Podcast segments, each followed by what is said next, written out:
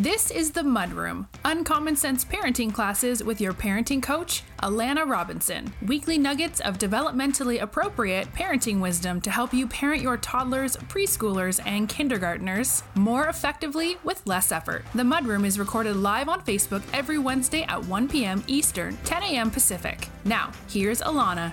Hello, everyone. Welcome to the Mudroom, our weekly free uncommon sense parenting class. How is everyone today? It's September. Can you believe it? I am so excited. I am in countdown to school mode. This time next week, my children will be on their second day of school. I have had my home, my kids home with me since March 2020, and I've been running the business full time. I've homeschooled my first grader last year. He's starting grade two on Monday. And I had my youngest running around as well. He was supposed to be in junior kindergarten last year. In fact, last year was supposed to be the first year both my kids were in school full time, but that got pushed to this year. So I'm quite excited. I have grown Uncommon Sense Parenting from nothing to what it is today with both my kids in tow, working around their needs and their schedules. And it's been fantastic. Like, I cannot stress enough how absolutely grateful I am to have been able to be home with my kids and growing this amazing community simultaneously. That said, I am really looking forward to being able to have some separation there finally and some dedicated time to focus. That's something that I haven't had since before my kids. And the few times that I've been able to really sit down and focus for like a full day because my kids were with my mom or with their dad or took them, you know, to the cottage or something, I have gotten so much done in just that one day. so I am really excited for all of the awesome things I am not going to have the need to separate my attention between and that I am now going to have the bandwidth to do to support you. Now that I'll pretty much have eight hours a day without interruptions. I'm so excited. As I'm sure all of you are. On that note, let's get into our topic today, but before we do, allow me to introduce myself for those of you who are new around here. My name is Alana Robinson. I'm a parenting coach and I help you understand why your children are misbehaving and how to fix it without yelling, shaming, or timeouts. I'm your host here on the Mudroom. I'm also the host of the Parenting Posse Facebook group, and I'm the creator of the Parentability program where I help you raise well-behaved kids of your own. If you're watching, please say hi and don't forget to like and subscribe so that you never miss another class. All right, so back to school.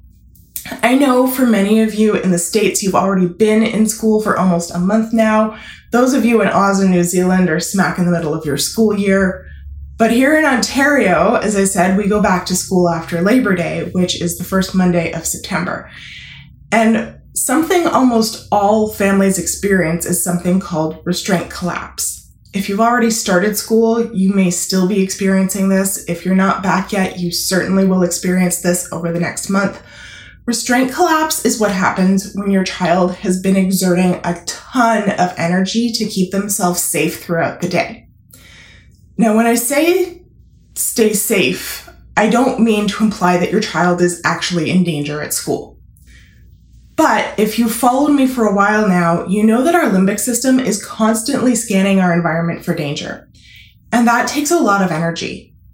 And stress is energy expenditure, right?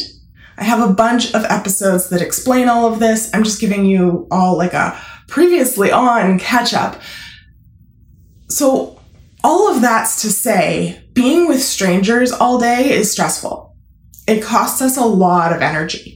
When we're with our parents or our familiar care providers, we don't have to expend as much energy making sure that we're safe because we trust the adults in charge and even our friends to take on some of that for us.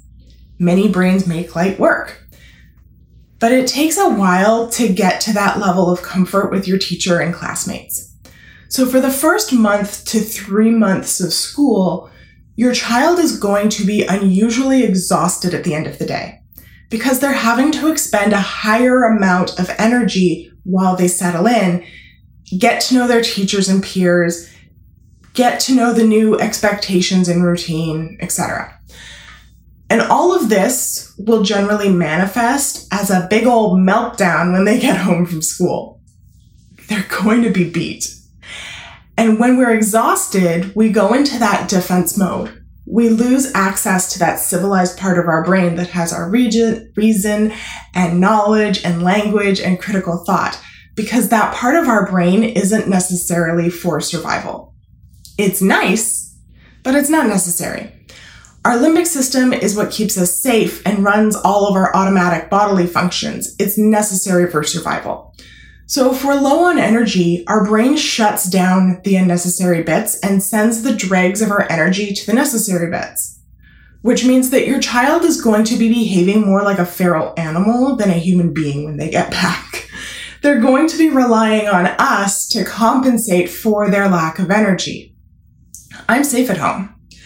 I know I'm not going to be attacked. So I don't have to waste energy on that anymore. But that makes for a pretty miserable after school experience for pretty much every person in the family if all the kids are coming home and losing their minds. So, how can we transition them out of school and into home and refill their cup enough that they can get through their evening? First, this is not the time to be making after school commitments, okay? No barbecues, no activities, no play dates. Try to keep their out of school time as unbusy as possible for the first month at least. They need time to decompress. They need time to process.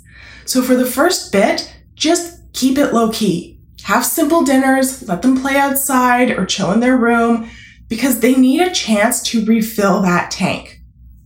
I remember when my oldest started kindergarten, he came home after his first day and he took off his backpack and he put his shoes away and he went and he washed his hands.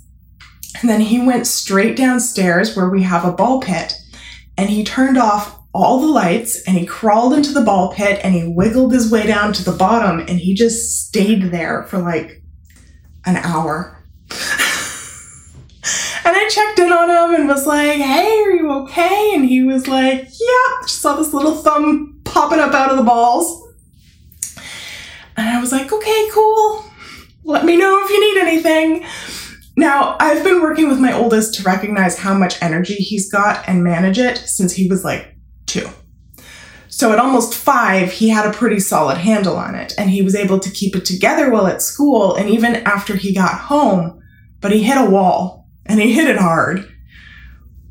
Where he went and laid in a ball pit, if he'd had less practice regulating himself, he would have had a meltdown. Heck, even with how good he is at regulating, he'd have had a meltdown if I tried to like get him into the car to go to swimming lessons or to hockey practice or scouts. He was so beyond done. So do everyone a favor and just clear your calendar for that first month so that they have space to decompress when they get home. And on that note, tip number two is to shut up. I say this with all the love in my heart. Zip your lips. I get it. We're excited to have them home. We want to know how the day went and if they made friends and what their teacher's name is and if their friends are in their class and, and, and. Give them a hot second to decompress before you start bombarding them with questions.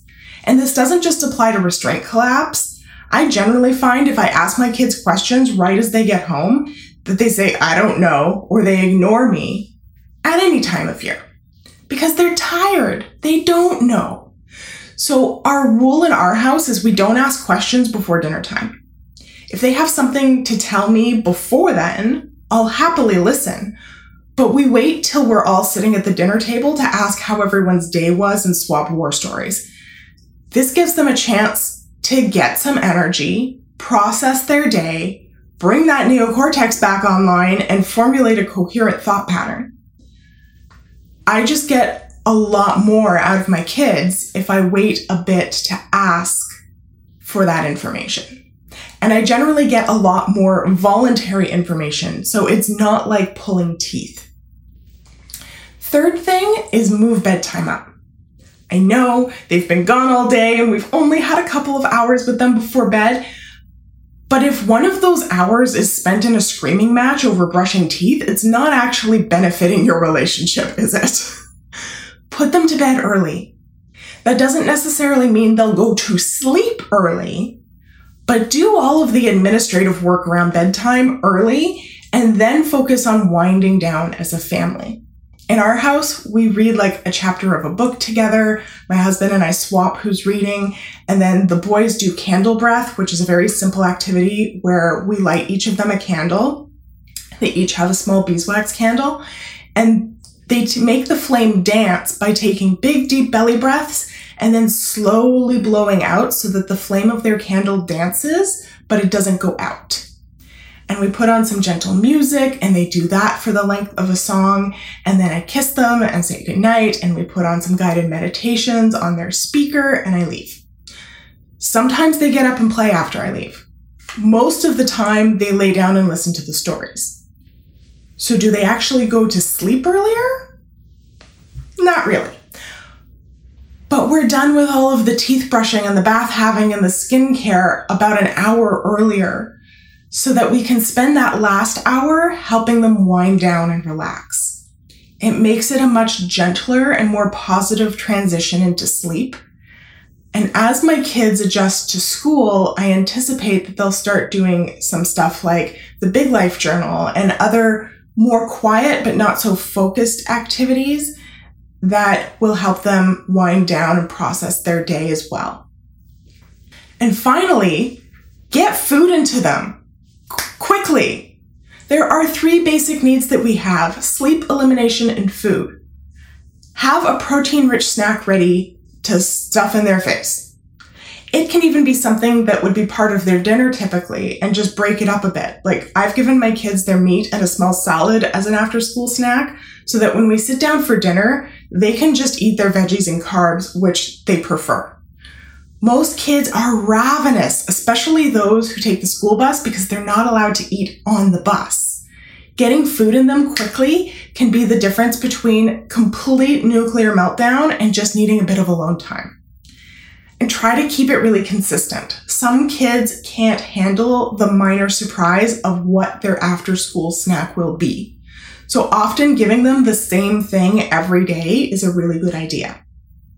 So those are my top four tips for dealing with restraint collapse.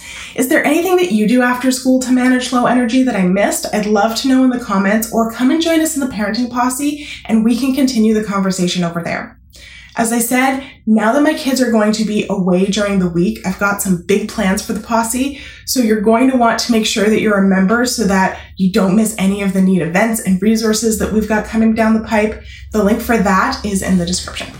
Have a great week, and I will see you back here next Wednesday for another Uncommon Sense parenting class. Bye.